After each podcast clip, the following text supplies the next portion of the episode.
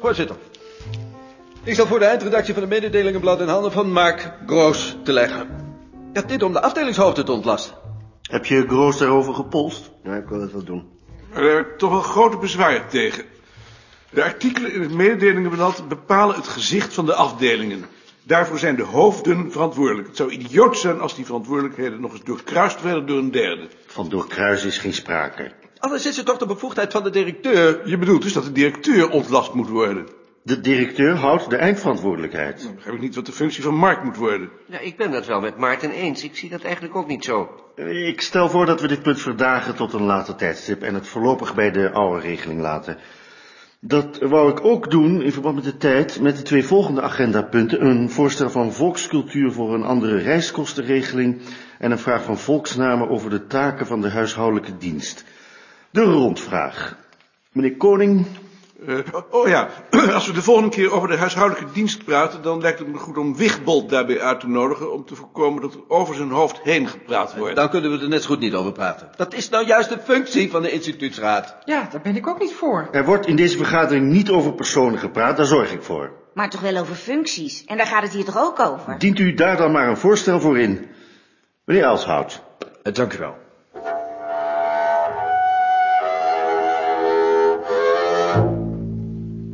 Waarom wou je eigenlijk Simon niet als nodulist hebben? Omdat dat de machtspositie van Balk nog weer vergroot. Maar Balk is toch directeur? Ik heb geen bezwaar tegen dat Balk directeur is... maar ik zou het catastrofaal vinden... als hij zich met ons beleid gaat bemoeien... en daarbij de instituutsraad als instrument gaat gebruiken. Waarom ben je daar toch zo bang voor? Balk is medievist. Namen zijn voor hem rudimenten, soms middeleeuwse rudimenten. En als zodanig gebruikt hij ze. Dat geldt ook voor rentjes. En dat geldt op hun terrein ook voor de mensen van volkstaal. Op volkstaal hebben ze net als Balk heel weinig belangstelling voor processen. Het is allemaal puur beschrijvend. Behalve Engelien misschien, maar daar heb je niks aan. Die is uitzonderlijk op aard om zelf te schitteren. Bij die voorstellen voor samenwerking die ze in de stafvergadering deden, was dat al te zien. Als Balk een centraal beleid moet formuleren, zal hij willen dat wij ons ook weer op rudimenten gaan richten, zoals Beerta dat deed en zoals dat in de Europese atlas gedaan werd.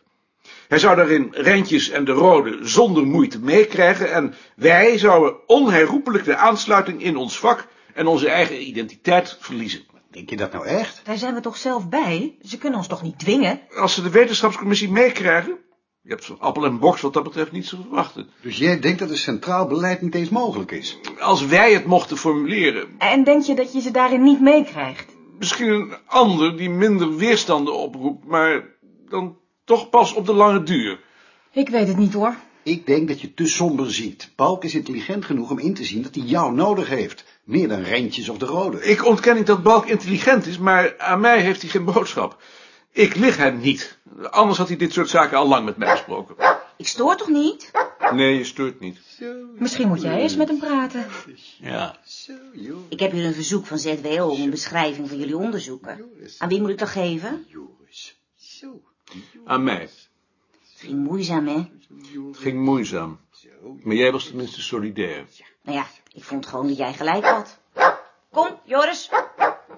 Mark, wat was er nou een idioot voorstel om jou de eindredactie van het mededelingenblad te geven? Vond helemaal geen idioot voorstel. Idioot. De manier om binnen de kortste keren ruzie te krijgen. Misschien hebben we dat al. Hm. Maar goed, daarvoor kom ik niet. Ik kom alleen zeggen dat ik donderdag maar niet meega naar de promotie van Vreeburg. Ik voel me wat eh grieperig. Jammer. Dat weet ik niet. Het zat hem niet lekker van dat mededelingenblad. Die indruk heb ik ook.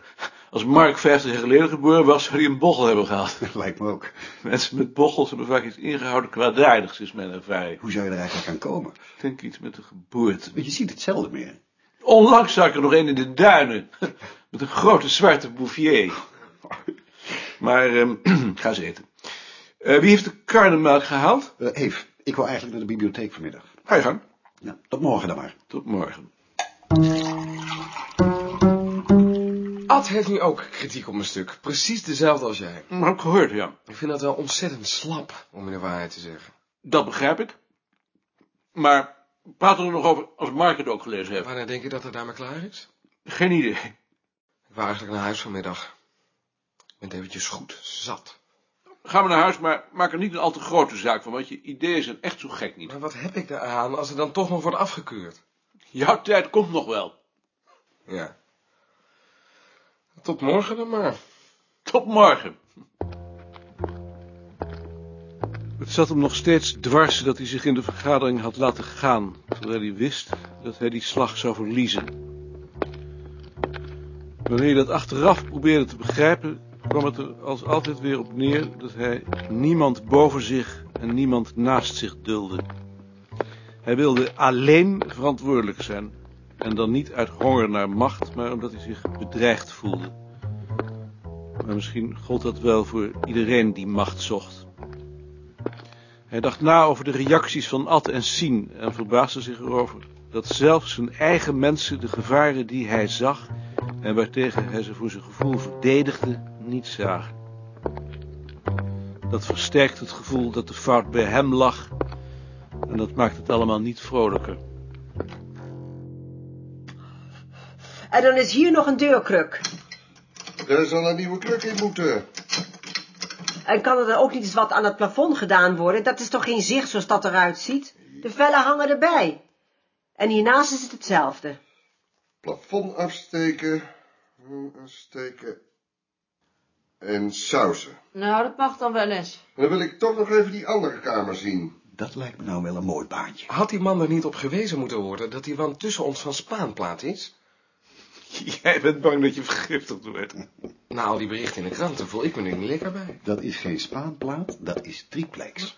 Waar zie je dat nou aan? Dat zie je. Ja, triplex. Ik begrijp niet waar jullie dat aan zien.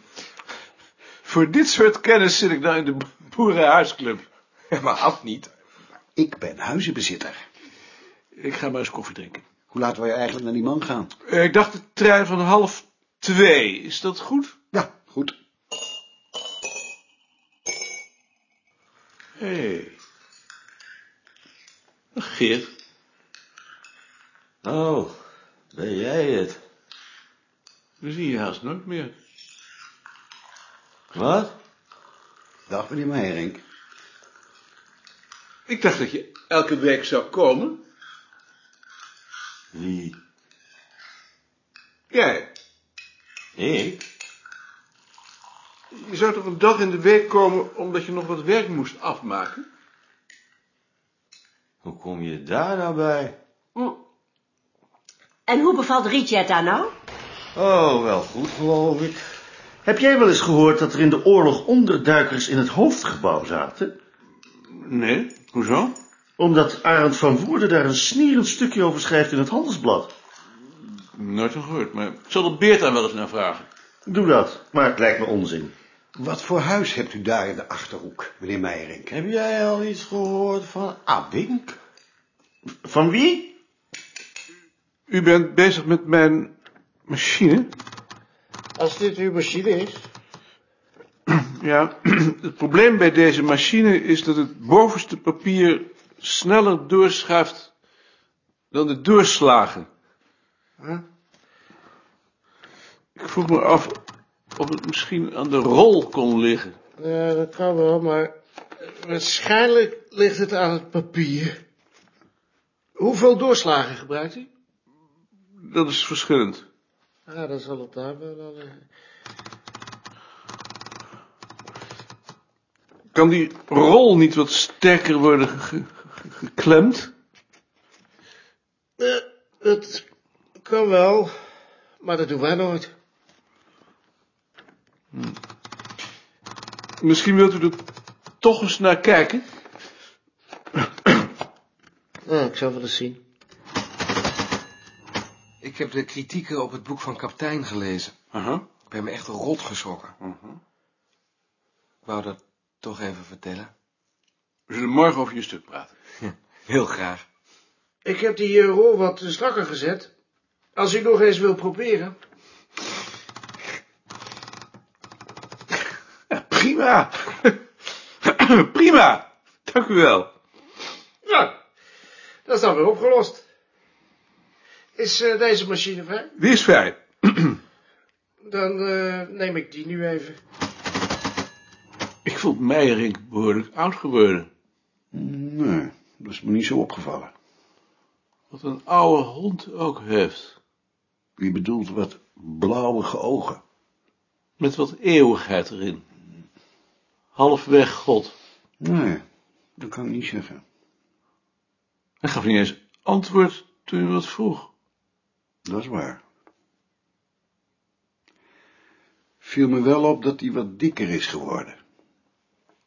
Rustiger.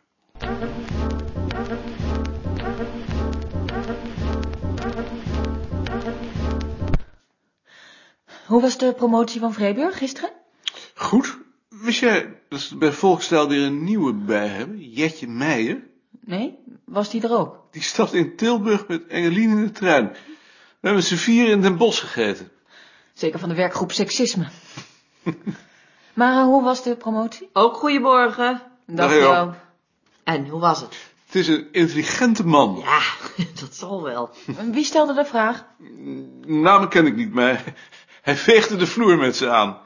Die man is werkelijk heel intelligent. Toen de stoethoogleraar de aula verliet om zich terug te trekken in de raadskamer, sloot hij zich bij hen aan. Nee. Ze moesten hem terugwijzen. Hij dacht zeker dat hij het al gemaakt had. Zou die man meteen hoogleraar moeten maken? Hebben jullie hem nog gesproken? We hebben hem een hand gegeven. Hm, Dan is het toch wel goed dat je hem in de tijd om een artikel hebt gevraagd. Al begreep ik er geen donder van. Hoe was het? Het is een verdomd goed proefschrift. Ja, beter dan mijn lezing over het carnaval. Dat kan natuurlijk niet, maar het komt dicht in de buurt. Ja, het is echt heel goed. Dit is nou een schoolvoorbeeld van hoe je op grond van duizenden verdomd droge, verdomd kleine feitjes heel indringend cultuurgeschiedenis kunt schrijven. Gewoon gegevens uit de burgerlijke stand, meesterlijk. Precies het omgekeerde van wat die sociologen doen, die uitgaan van een theorie en daar dan de feiten bij zoeken. Daar heb je werkelijk geen bal aan. Zoals ik gedaan heb. Maar jij wordt opgevangen. Waar gaat het dan over? over regionale verschillen in de keuze voor intellectuele beroepen tegen de achtergrond van de economische situatie in de 18e eeuw. Kan dat? Het is hem gelukt. Ja, koning? Er zijn hier een paar studenten die zeiden dat ze voor volkscultuur kwamen. Ik heb ze doorgestuurd naar boven. Dank u. Gert, er komt een groep studenten voor ons omhoog. Wil jij die opvangen? Ja. E- En? Wat willen ze? Gegevens over het straatleven in het begin van deze eeuw. Wat moet ik daar in godsnaam mee? Dat, dat hebben we toch niet? Carnaval, kerstboom, midwinterhoorn, dat zijn wij. Maar de straat. Wat zijn het eigenlijk? Meisjes, regelkont, Ik bedoel, wat studeren ze? sociologie. Daar sta jij toch het dichtst bij. Ja, maar dit kan niet. Geef ze anders het register. Ik stuur ze naar het documentatiecentrum. Dit kan ik niet. Kunnen we niet eens wat doen aan die bezoekers? Het is toch eigenlijk zonde van onze tijd? Het is onze achterban. We ontlenen er ons bestaansrecht aan.